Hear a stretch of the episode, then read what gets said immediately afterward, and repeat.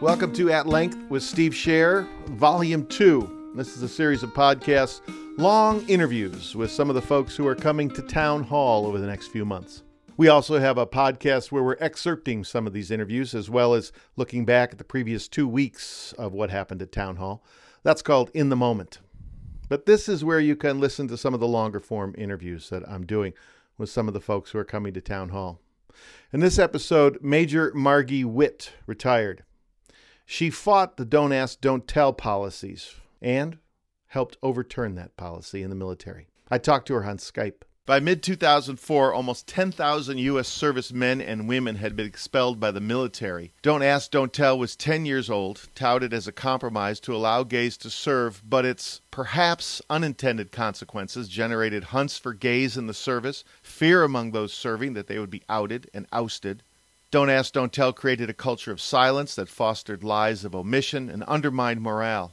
Mid 2004 was also about the time that Major Margie Witt Air Force Reserve, 18 years, a decorated military leader, sat down with an investigating JAG officer and was told to sign a paper admitting to a relationship with a woman and be discharged from the service, a service she loved and honored. She fought instead, and the case of Major Margaret Witt v. U.S. Air Force et al. helped change history. Her new book, written with journalist Tim O'Connor, Tell Love, Defiance, and the Military Trial at the Tipping Point for Gay Rights. Major Witt will be at the Museum of Flight September 26th at 7:30, a presentation of Town Hall. Major Witt, Margie, thank you for talking to me. Thank you very much for having me, Steve. I um, I was wondering if you would uh, do me a favor and and take a moment to uh, react to what's happening now. President Trump has uh, called for banning transgendered people from serving. Three former secretaries of the military services added their voices to a lawsuit challenging President Trump's orders. Defense Secretary Mattis said that for now, current policy remains in effect while the Pentagon studies, this is a quote, how to carry out the order while promoting military readiness and cohesion. And that language sounds very familiar to me reading this book. So, what's your reaction? My reaction is disgust and disappointment. Um, it's definitely a huge step backwards, and um, as as proven, uh, a, false pretense that you know we affect unit cohesion and morale just globally in a negative way. Uh, I think what it's done is uh, affect unit cohesion and morale by coming out with the tweet to begin with absolutely shocking, and and uh, it brought about such a guttural response from me because I I understand that that that fear, that panic. I mean, I can't. You wake up and you were fine yesterday, and now you're not. I mean, I don't understand it. We've we've been going through this study for for over a year now, and you know, transgender service members have been have been serving all along. It's it's an it's a non-issue. It really is. Well, it's uh, when you said guttural, a guttural response. Was there a literal guttural response? Did you see that and scream or? Oh, it, it, it made me sick. It, it it absolutely turned my stomach. Um, I just had such sympathy or empathy for the troops that are that are serving. I, I can't imagine serving under this strange situation where everything but the final pen swipe, you know, has has gone through and you're serving honorably and and then a tweet comes out and changes your entire life and changes changes the focus. You know, everyone is focused on their mission and, and could finally could finally fully focus on their mission and be supported in it. And, and I can't imagine now just day to day wondering what, what's going to happen. Tell me, have you been contacted by some members of the transgender community who are serving in the service for uh, for support, for uh, for comments, for for for ideas? Uh, I have not been contacted directly. Um, I do have a, a, number of friends that that uh, are involved with different organizations, and we keep in touch on Facebook. And I keep up with them. You know, I was struck by this yeah. this statement in, in this part of in your book, this this paragraph. Um, up through World War II and into the period of the Cold War, sexual perversion and other terms of moral condemnation were used to justify the expulsions of homosexuals from the military. Um, and that, um, you know, as you write about in the book, that's stretched back to George Washington's time in the American military, and and it's always the same language. It's the language of of um, uh, well, it's the same language we have with the with with sports eh, today. It's the language of exclusion. It's the language of you don't fit in, and what keeps you fighting? Because I could feel that being a very wearying language to have to listen to all the time. It is. It is. And it's demoralizing. But you keep fighting. You keep you I mean you wrote this book. You could have you could have been quiet after that, but you put this book out instead. I imagine for the same reasons that you uh, you fought from the very beginning, isn't that right? Right. It, it's an important story to be told. Um, it, it, I want it to be seen from that human perspective. Um, I think the more you know and the more you you, you reach out or the more you're willing to be involved, the more you understand. Um, I think so much is, is ignorance and so much is just not understanding that the human the human nature and, and allowing human dignity. Yeah, the humanness. You know, there's a lot of talk these days about intersectionality. I'm sure you've heard that phrase, where we see we start seeing each other in all the different ways we are individual, as opposed to a label, and um, that we we we seem to still be pushing that notion against folks who only see the labels or only see the the color. Um, is it? It's it's only going to be the human that's going to get us past that, right. I suppose. Right, and and that goes with you know once, and it, it's one of the reasons where I really fought labeling myself because you can't escape that label, and and it once somebody pins that on you, um, there you are. Or if if you freely label yourself, there there you are. You're looked upon as a label. Um, it's, you know, I was always the, the lesbian Air Force nurse now. I'm, I'm no longer just Air Force nurse. Now I have an, an additional tag. Um, and it, it's just, it's sad. It's really sad. You know, you know, uh, uh, Colonel Grethe Cammermeyer, who fought her own battles, um, when you decided to bring lawsuit after 2004, and you met with her, and, and she writes about this in the beginning of the of uh, she writes about it, and you write about it in the book. Um, but uh, she wrote about this notion of the Witt standard, and and the phrase she the phrase she used uh, in writing the book, she said. Um, she called it a, a caveat to your successful lawsuit, forever connected to an anti-gay statue. Um, what did you think about that when you read that, and how do you feel to have your name be connected in that way as a standard by which the military could pursue their policies if they wanted to? Well, first of all, all of my friends who really know me really had a good chuckle because they probably know an entirely different wit standard. Um, well, what's and, that? What's that wit standard? a level of a level of humor. What's that wit standard? Yeah, we'll go with that. Yeah. Um, it, I'm really I'm proud of of that in the fact that the whole meaning behind it is that you have to look at the individual and you can't just lump everybody into that one label means bad. you know that they they have to look at everyone individually. Um, you know, it, it should be based on performance, not some label. So you were talking with her, and you were having this conversation uh, with with with uh, Colonel Cammermeyer, and you were you were you were mad about what was happening to your mission. That you're right. and and and this is a famous story. I've read this in a few different places over the years. And what did she say to you?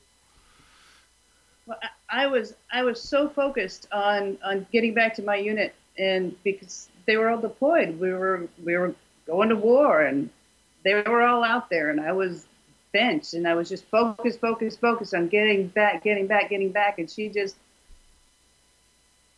turned and she said, Major, your mission has changed. This is bigger than you now. And that was really powerful. And then I had to step back and say, Yes, ma'am, I got it. There's the service member. Yeah, You had a task, a different task now. different focus. How was that over the years? How did you how did you handle that burden? Or was it a burden? Um, oh, you bet. At times, it, it it was it was it was tough. It was tough having, you know, went for years. So everything would ramp up, and then there'd be a lull, and ramp up, and there'd be a lull, and um, it was it was really taxing at times. You know, when we headed up toward the trial, that was tough. It was difficult. The most difficult thing was being aware away from my unit, being away from my military family. Um, they were, you know, being deployed over and over again. And here I was. That was hard. It was really hard.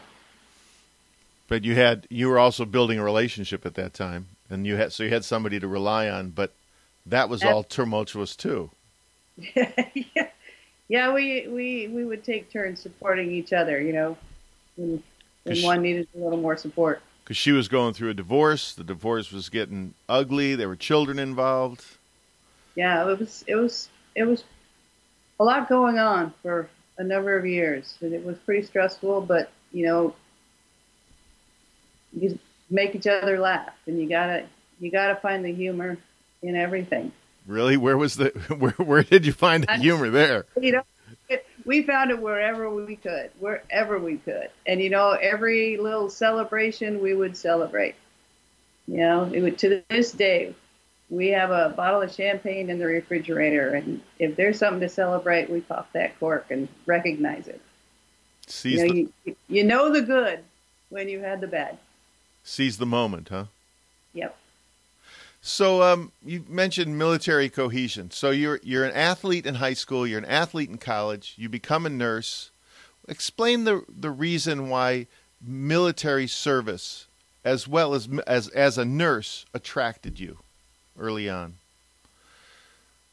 Um, besides always seeing that plane whenever I could with the big red cross on the tail at McChord Air Force Base, that was when I was really young. Um, but I started once I graduated from nursing school. I started working at Tacoma General Hospital, and, and I was born at Tacoma General. Uh, and I thought that was, you know, the best job I could have, and the, my dream job at the time. Um, but then I realized not everybody that had been there for decades was very happy, and I really didn't want to die in the same hospital I was born in. And I had friends that were military. One of my best friends was a West Point grad. One of my other best friends uh, was ROTC and became a, a pilot in the Air Force. And we talked a lot, and it, it just turned out to be a really good fit. You know, my father had had been in the army. He's a World War II vet. Uh, I figured I could do the same job that I was doing as an operating room nurse, which also takes teamwork. Uh, and I could do that for my country and for those that were really willing to make that ultimate sacrifice if they had to for us. And uh, I thought, you know, there's really no better thing I can do with my career than that at this point. You never wavered in that? No. No. I wavered a little bit when they were trying to figure out where I was going to go, but whether you're going to stay in Texas or go to Germany, those but but in terms of your commitment to the military. No. Even though I mean I mean, especially in the in the, as you write in book, as you write in tell, as the first years unfolded and, and unfolded, you you knew you were going to be. Did you know you're going to be running up against, you know, a service that was going to um, look with uh, aspersion on your sexual orientation? I mean, did that play into your thinking in the early years? Absolutely. I mean, I was still trying not to label myself. Um, I was still dating, um, you know, with that hopes of maybe I could be quote, you know, normal too. Um, but they made dating even impossible because I couldn't really share what was going through my mind or, you know, with anybody that, that I wanted to see even if I liked them a lot, I, you know, if I say it's me, not you, I couldn't say really it's me, not you. um, you talk about the human aspect of it, and this book is there's a lot of that. You put a lot of so you do tell stories of men you dated, women you dated, harassment you received, um, uh, uh, unpleasant treatment you received when people suspected your orientation. Uh, was that so? Telling all that was that part? Is this part of the story that you want to get out? This very personal story. Yeah, it it it made it really difficult to even defend yourself. Um, you had to basically take it to a degree. You know, so it it's it was difficult, very difficult. They put you in a difficult position when you, you know I didn't want to lie, but I didn't want to avoid everyone.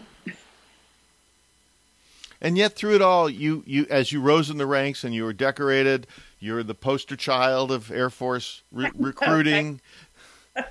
um, you you you ha- was it the it was the morale and the cohesion. It sounds like of your unit and the and your friends that um, made it worthwhile. The very thing that you were supposed as you know as your orientation was supposed to be undermining. That's what made it worthwhile for you.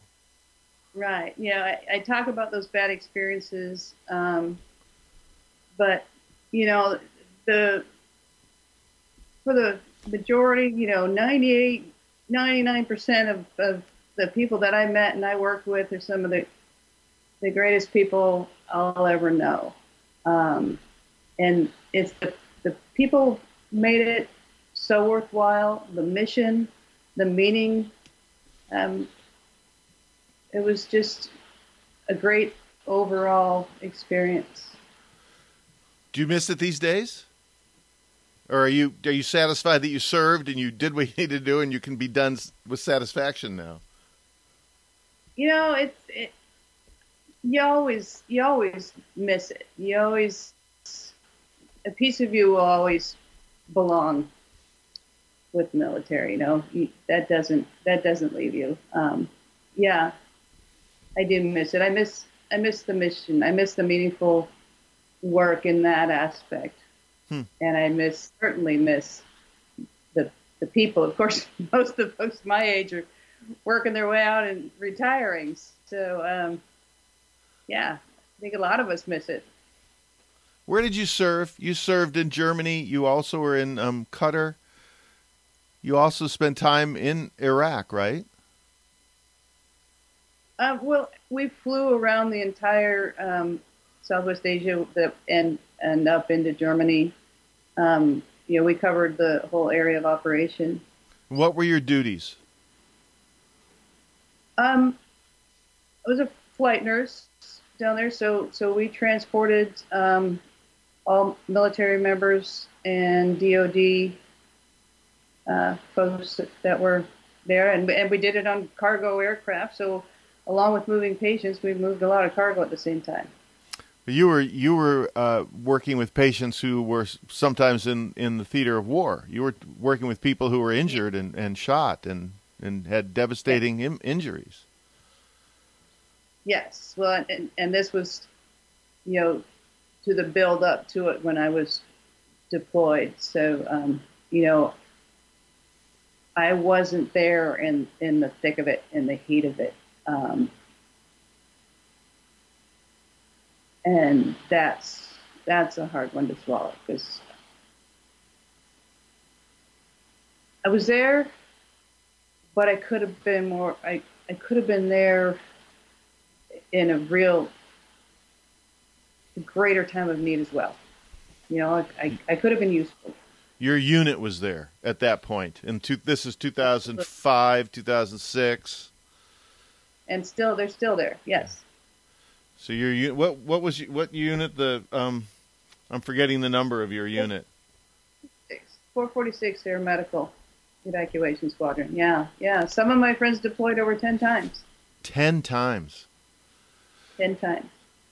I think it was one of your lawyers or maybe it was somebody one of your friends who was testifying said that you know nobody ever nobody laying on those uh, evacuation uh, stretchers ever looked up and said, uh, as you were about to put an IV in somebody's arm, they never looked up and said, "Oh wait, what's your sexual orientation?"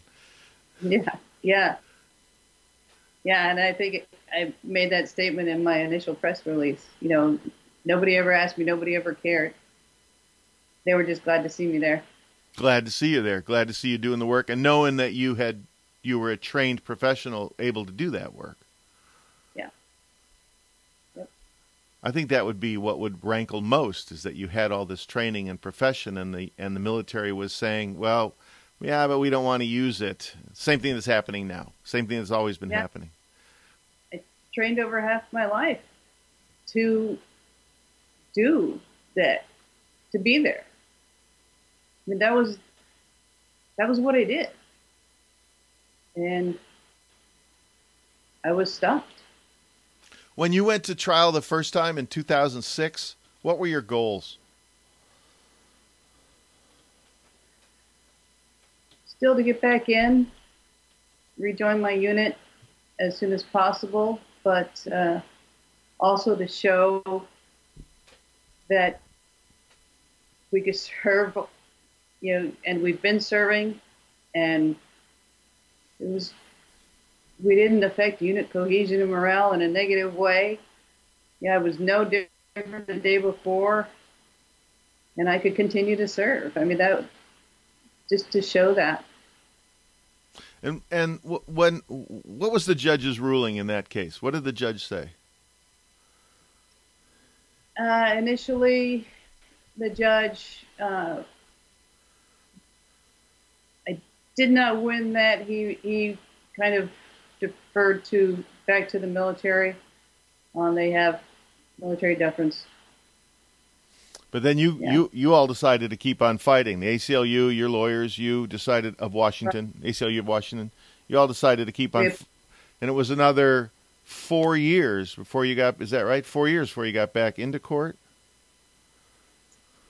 Let's see, 2006, 2000. I think it was 2007. I think it was another year. Another year. Yeah, and then it was a number of years after that. Four more years after that. Because the because the ninth kicks it back to that same judge to to look at it again because of the Witt standard. Because saying you know this has to apply. You have to prove to me that this person, this individual, uh, affected morale. And that second time was all about your friends and the military, the Obama administration in this case, being the ones in you know defending "Don't Ask, Don't Tell," uh, trying to say you know well. They were saying, well, she was not fit to serve military cohesion, but they only had one um, one witness, and that was a witness who had never even met you, right? Never. No. No. One general. And that general said said what? What was his rationale? uh, it was just the party line that we were, as a whole, a negative effect on unit cohesion and morale. He'd never met me, never looked at my record, just didn't believe that it was, you know, consistent with military service, along with, you know, the standing law and policy. Then and your side brought in your own general, as you said, six foot five, ramrod straight, gray hair, and and uh, and what did he? What was his testimony? Um, he was much more of a realist. I mean, he didn't he didn't toe the party line. He he had served with with many people that he knew or suspected, and he supported his troops, and there was no problems, and there would be no problems it had been studied. Yeah, he was great. And then after he testified, uh, I think it was, or was it after the, was it after the judge's ruling, or just after his testimony? He pulled you aside to talk to you. Yeah, uh, at the end of that day, um, I, I think it was it was the day before the actual ruling. We had to go back for the ruling, but it was the end of the the process, and you know things were looking pretty positive. So he pulled me aside and said, "This is, you know, basically the general to the major conversation," and sat me down and wanted to know if, you know, I was I was ready to go back in. Could I meet the fitness standards? Could I meet the weight standards? Um, I was representing everybody. You know, pressure's on you now. You gotta you gotta step up. So kind of everything just kind of went. Boom and we're back. Yeah, yeah. we were happy, and now we're focused again. Yeah. I guess officers yeah. have a way of doing that. Yeah, generals have, well, you know, yes. So, um, when that when the judge ruled in your favor, uh, that second time, the same judge, and and as you tell the story in the book, he, for him it was personal, and and do you remember what the judge, what happened as the judge gave his postscript to you? Do you remember what he said to you personally? The first time, or this this second time after the after the court had bounced it back, and then he had ruled in 2011, right? Leighton. Yeah, Leighton. Judge Leighton. Yeah. Um, it was a pretty pretty lengthy postscript, and um, he was very supportive. Um, he was really moved by the importance of what came of what really came of this. Where I won, where I I told him I had won, was that I had my family and my family's support for the first time because I hadn't hadn't been out to my parents, and um, and he said that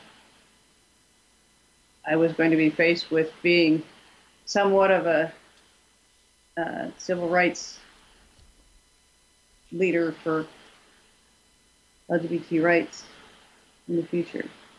Yeah, he said he ended by saying, um, "I would submit to you that the best thing to come out of all of this is still that love and support you have received from your family. You're truly blessed as a family, and I'm sure they will see you through whatever obstacles and difficulties you may encounter during the road ahead. And uh, you know, you and you and your your co-author Tim say that he he seemed to have tears in his eyes when he was saying that. He had his own issues he was dealing with, but he it struck him as a real powerful moment. It absolutely did. Yeah, it was it was extremely emotional. Um, it was very powerful. Um, touched me a great deal that he would do that. You know, I, well, it's because I mean, throughout to me, the story of this book is the story of the of the of the sin of omission. You know, if you are forced to leave something out of your life, how much it can um, define your life. And I, do you ever feel like you were moving in a way that you were going to be that the omission, not coming out to your parents, not not being able to tell your friends, not being honest with the with how you were in the service. Did you ever feel that was going to be how great a burden did that feel like it would be for your life? You always there's always a piece missing. You always have a hole. The, and the feeling that I have now, it, it's it's almost overwhelming to to just feel. I just feel full. I feel human. I, I, I it's very freeing. You know, I can I can have an open conversation, um, and to have my parents' support. You, by, by, the way, were you really were you surprised that your parents were that supportive? They, the way you write about them, they seemed like they were going to be great people, have your back from from the get go. I, you know, I knew they would always love me, but um, it was just always that kind of negative comments and reinforcements along all those years that I thought I'm. I mean, the worst thing was always to disappoint our parents. Yeah. You know, in my family, and this was going to be a huge disappointment. Um, so, I, yeah, I was, I was very fearful of, of their reaction. Comes back to that notion of omission again, right? Better to know than not know for most things, I would think. Right. right. But, you know, I mean, I think my, I always felt that my, at least my mom always had the, you know, I, I, I just rather not know because then I don't have to deal with it. Well, then I'm left with that hole yeah, and we have so much more. So. You know, there's a picture in here of both you and and uh, Colonel Cammermeyer at your uh, retirement. Uh, you're mustering out. What do you call that when you leave the military?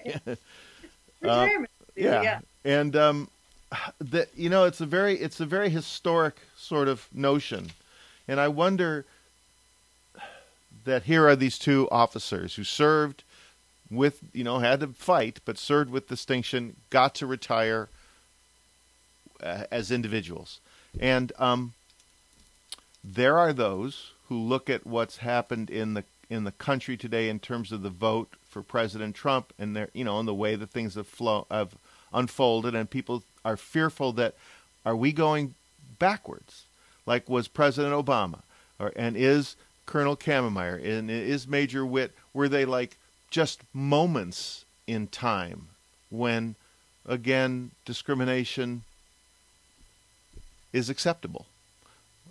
What do you think?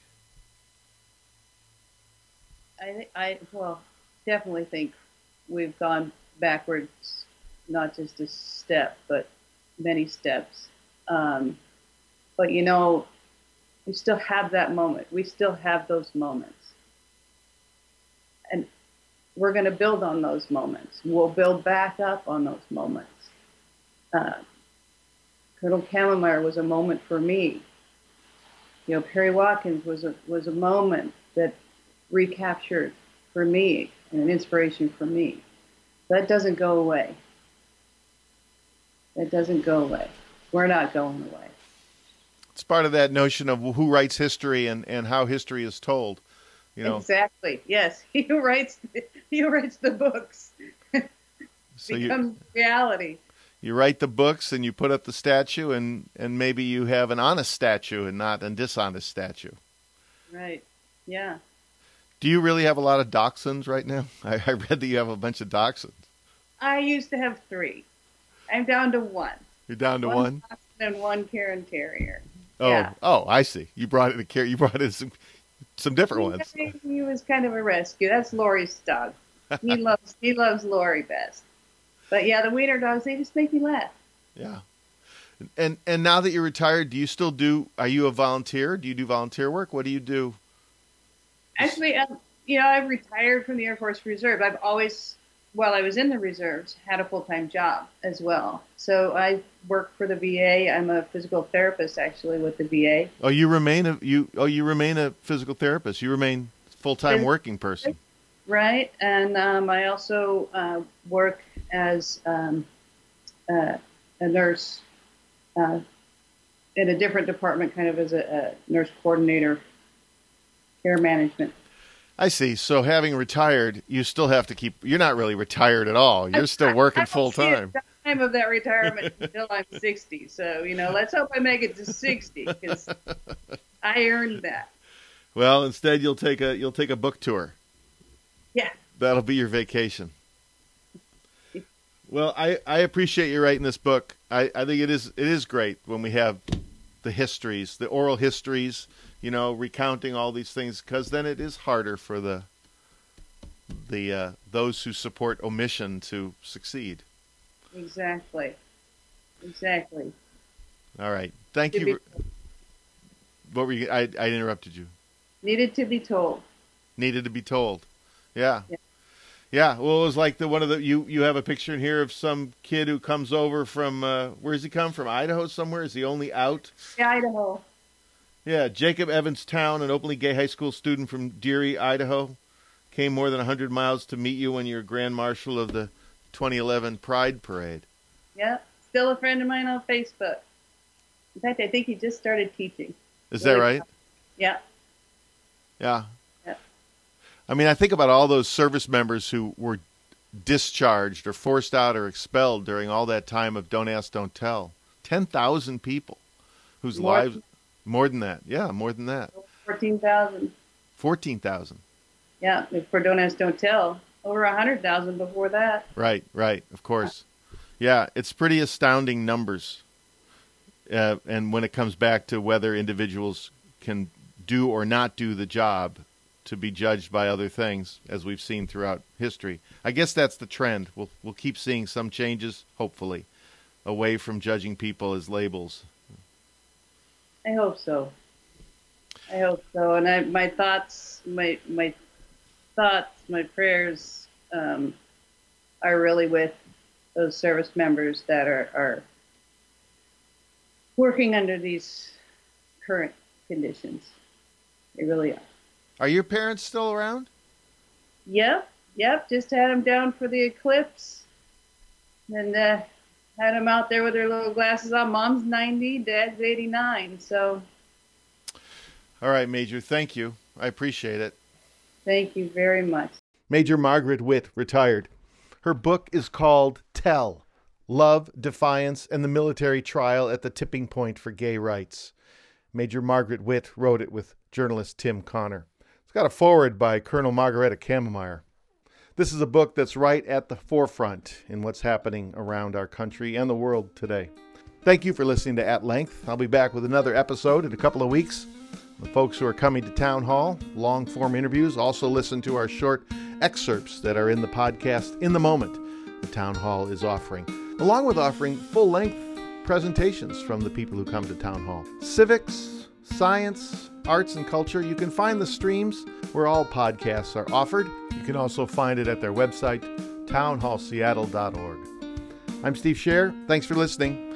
If you like this, let me know. You can find me on Facebook, Stephen Scher. You can find me at Twitter, at Stephen underscore Scher. You can also send me an email, sscher at gmail.com. I'd like to hear from you. Tell me what you think of these. Take care.